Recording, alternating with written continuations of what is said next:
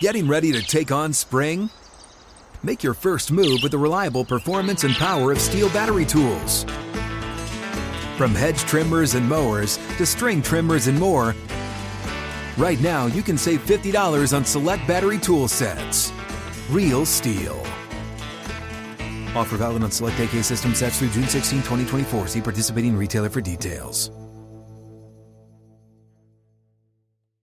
I'm so excited to tell you JC Penney and country music singer-songwriter Walker Hayes are partnering together on a new limited time men's collection for the everyday guy. What I love about Walker Hayes is his laid back nature. He's a family man and being a country megastar while also having seven kids. You know, he likes to keep his style cool and casual. This new collection is perfect for the guy living the t shirt life or someone wanting some fresh options that feel just as good. It's easy to wear, affordable styles that celebrate the ultimate family man, along with the quality, durability, and sensibility dads appreciate. Available online Saturday, May 4th at jcp.com and in store Thursday, May 16th, just in time for Father's Day. Limited time only. JCPenney, make it count. It's time to get inside the Giants huddle. Huddle up, huddle up, huddle up. On Giants.com. Here we go, here we go. And the Giants mobile Get them in there, let's go. Part of the Giants Podcast Network. Welcome to the Giants Huddle Podcast. My name is John Schmeelk. Today we're going to be joined by a member of our broadcast team and Giant legend Carl Banks. With Carl, we're going to talk about the Giants heading into the Ring of Honor, and of course, going to preview Giants and Cowboys on Monday night. Just a reminder: the Giants Huddle Podcast is presented by PSE&G, energy efficiency for game time and anytime. Brought to you by PSE&G. And now we're joined by our broadcast partner, friend of the program, and of course, Giants legend Carl Banks. Carl, what's going on, man?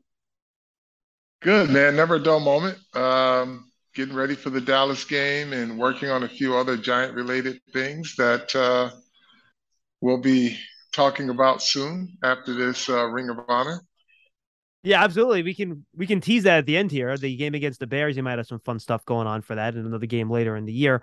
Uh, but first, let's start the Ring of Honor on Monday night, Carl. You have connections to five of the guys heading in, your teammates, Joe Morris, Otis Anderson, Rodney Hampton, Leonard Marshall, and of course, uh, Vice President of Medical Services, Ronnie Barnes, heading in as well. Uh, you can take it one by one or however you want. Just tell me about these guys and what they mean to you and why they deserve to be up there with you in the Giants Ring of Honor. Well, I mean, it's not a matter of being up there with me. They just deserve to be there uh, because of the uh, tremendous standard that they were part of creating.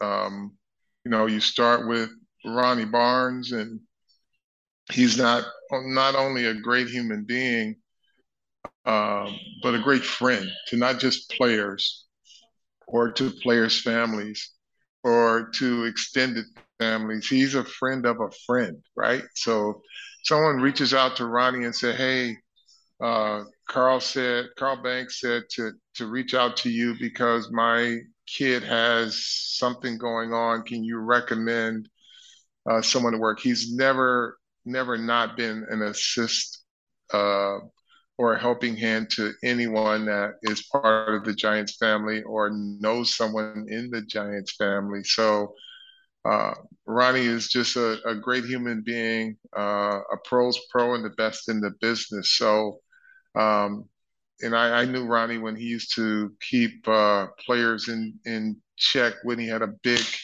a big oak stick next to his taping table when he was still taping ankles, and guys would come in late and start screaming at him, and he'll take that stick and hit the table and says, "You're going to talk to me the right way, or else I'm going to hit you." Uh, but he's uh, just a, a, great human being, and um, you know the guys that are going in as my teammates, um, it is truly like a legacy of greatness. Like when you look at the running back um, chronology, Joe Morris, Otis Anderson, who was someone that we competed against, and then Rodney Hampton. And I can tell you with a great deal of certainty that Joe welcomed Otis with open arms. And they worked together to make each other better. And Otis came in, you know, he was a guy who was a star uh, for the uh, St. Louis Cardinals. And he was a nemesis of ours, right? He walked through the door and only wanted to help us get better. Like he didn't have any baggage with him. Like, hey, you know, do you know who I am? Do you know the rookie year I had? Have you heard of me? Otis came in and he was like, hey, I, and he told us, I just want to be a good teammate and help you guys in any way I can. And him and Joe worked well together. He worked well with our defense. Like if we needed help with something, and if it was route, we had to cover in man coverage or something, Otis would run the routes. You know, he's a good route runner. He was a hell of a basketball player, but he would do whatever. Or if there was blitz pickup, right? And, you know, you got me, Lawrence, and and some of our big linebackers and Harry going against these small guys. Otis would step in there. You wow. know, it's like I'm gonna give you guys a look. You know, um, so whenever we needed a look, he was the guy to give it to us. But then when you look at, you know, his relationship with Joe Morris, and then we draft Rodney Hampton, and Otis is there for Rodney and helping Rodney become a pro. And you know, as it ended up, Otis became a major contributor to in both of our Super Bowls. But it was just just amazing how, you know, as a group, they helped each other become so uh, so much a part of championship football. And you know, um, last but not least, my guy Leonard Marshall, who again you talk about Giants family. My rookie year, Leonard was the guy who took me under his wing, right, and showed me, you know, some of the great restaurants to go to, and and how to be a pro, and, and you know how to how to maneuver uh, around the New York metro area uh, in terms of you know if you have a passion for something, what the how to do it, how to network, how to keep um, yourself out of bad situations also. But the thing about Leonard is like people always say, oh, you were in the shadows of Lawrence Taylor. If it wasn't for Lawrence Taylor, your name would have been said more. I think, you know, that's even amplified more with Leonard Marshall, right? Because Leonard and Lawrence played on the same side. And I think Leonard just has not been really given his just due when you start to talk about the likes of Richard Dent and Neil Smith and those guys, those defensive ends. Leonard was just as good, if not better, than all those guys. And he could get you, he could get you numbers, but he's an ultimate team player. But he was just as dominant over there with Lawrence in his own right. So um, again, a guy who you know who has to has to play next to Lawrence Taylor every single down. I would I would have loved to have him on my side, by the way, but um, but he, he in his own right he carved out his own niche.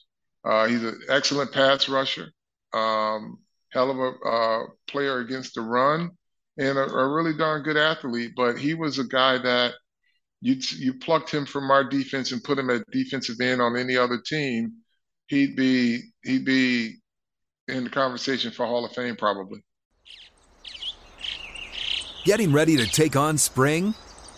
Make your first move with the reliable performance and power of STIHL battery tools. From hedge trimmers and mowers to string trimmers and more, right now you can save $50 on select battery tool sets. Real STIHL. Offer valid on select AK system sets through June 16, 2024. See participating retailer for details. And a couple Giants from past generations too. Defensive back Jimmy Patton and halfback slash receiver Kyle Rote will also be going into the Ring of Honor as well. And Giant fans, don't forget to make sure you're at MetLife Stadium for that home game on September 26th. Giants and the rival Dallas Cowboys, Monday Night Football, Ring of Honor at halftime. It's going to be a great game. Limited individual and group tickets are still available. Visit giants.com slash tickets to secure your seat today. So, Carl, as you've had a couple days now to ruminate on the Giants at 2 0, what are your biggest takeaways, you know, heading into week three here on what the Giants right now you think you're doing particularly well on both sides of the ball? Well, John, I think they're they're believing that they can win. I think you know what we're witnessing as either Giant insiders or Giants fans or Giants observers is a culture shift, a shift in culture. And I say that, and I had a conversation briefly with Joe Schoen uh, two days ago. I stopped him and I said, Joe, you know, there's a big difference in what I'm seeing in this team. I said, because you got a game at 16 16 uh, going into the fourth quarter, it would be nothing for these players to give it the old pro try and not win it and feel good about themselves and you know get to the mic after a game and say hey you know we played hard and and the coach would say the team played hard we got some things to clean up. But this is a team now they actually believe they have a chance. They have a chance to win not hoping but like they got a a leadership group that will give them the necessary plays. Like you look at uh, Wink Martindale, never called scare, uh, never called a game like he was scared, uh, afraid, right? He stayed aggressive the whole game.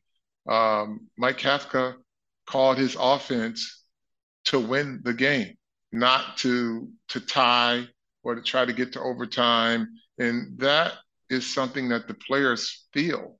They feel that energy and they go out and they say, okay, let's win this darn thing. Instead of, you know, let's play hard, let's show up on tape and make sure everybody sees that we're a hardworking team and we're just not there yet. Like you get there sooner when you start to win a few games and you start to believe in yourself. Um, and I'm saying all this, John, to say that there's still a lot of work to do.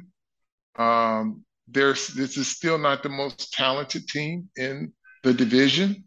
Um, so they have to do a lot of things right, and they have to do a lot of things better than they have uh, if they uh, intend to compete or contend within the NFC East.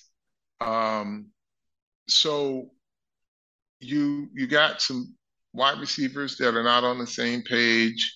Uh, defensively, there are a few things that they got to clean up and then you got to deal with you know injury every week. So um, I'm encouraged by what I, I have seen. I am not unrealistic um, because I know that this is not the most talented team, and there are going to be some games where uh, the talent difference is appreciable, and you'll be able to see it.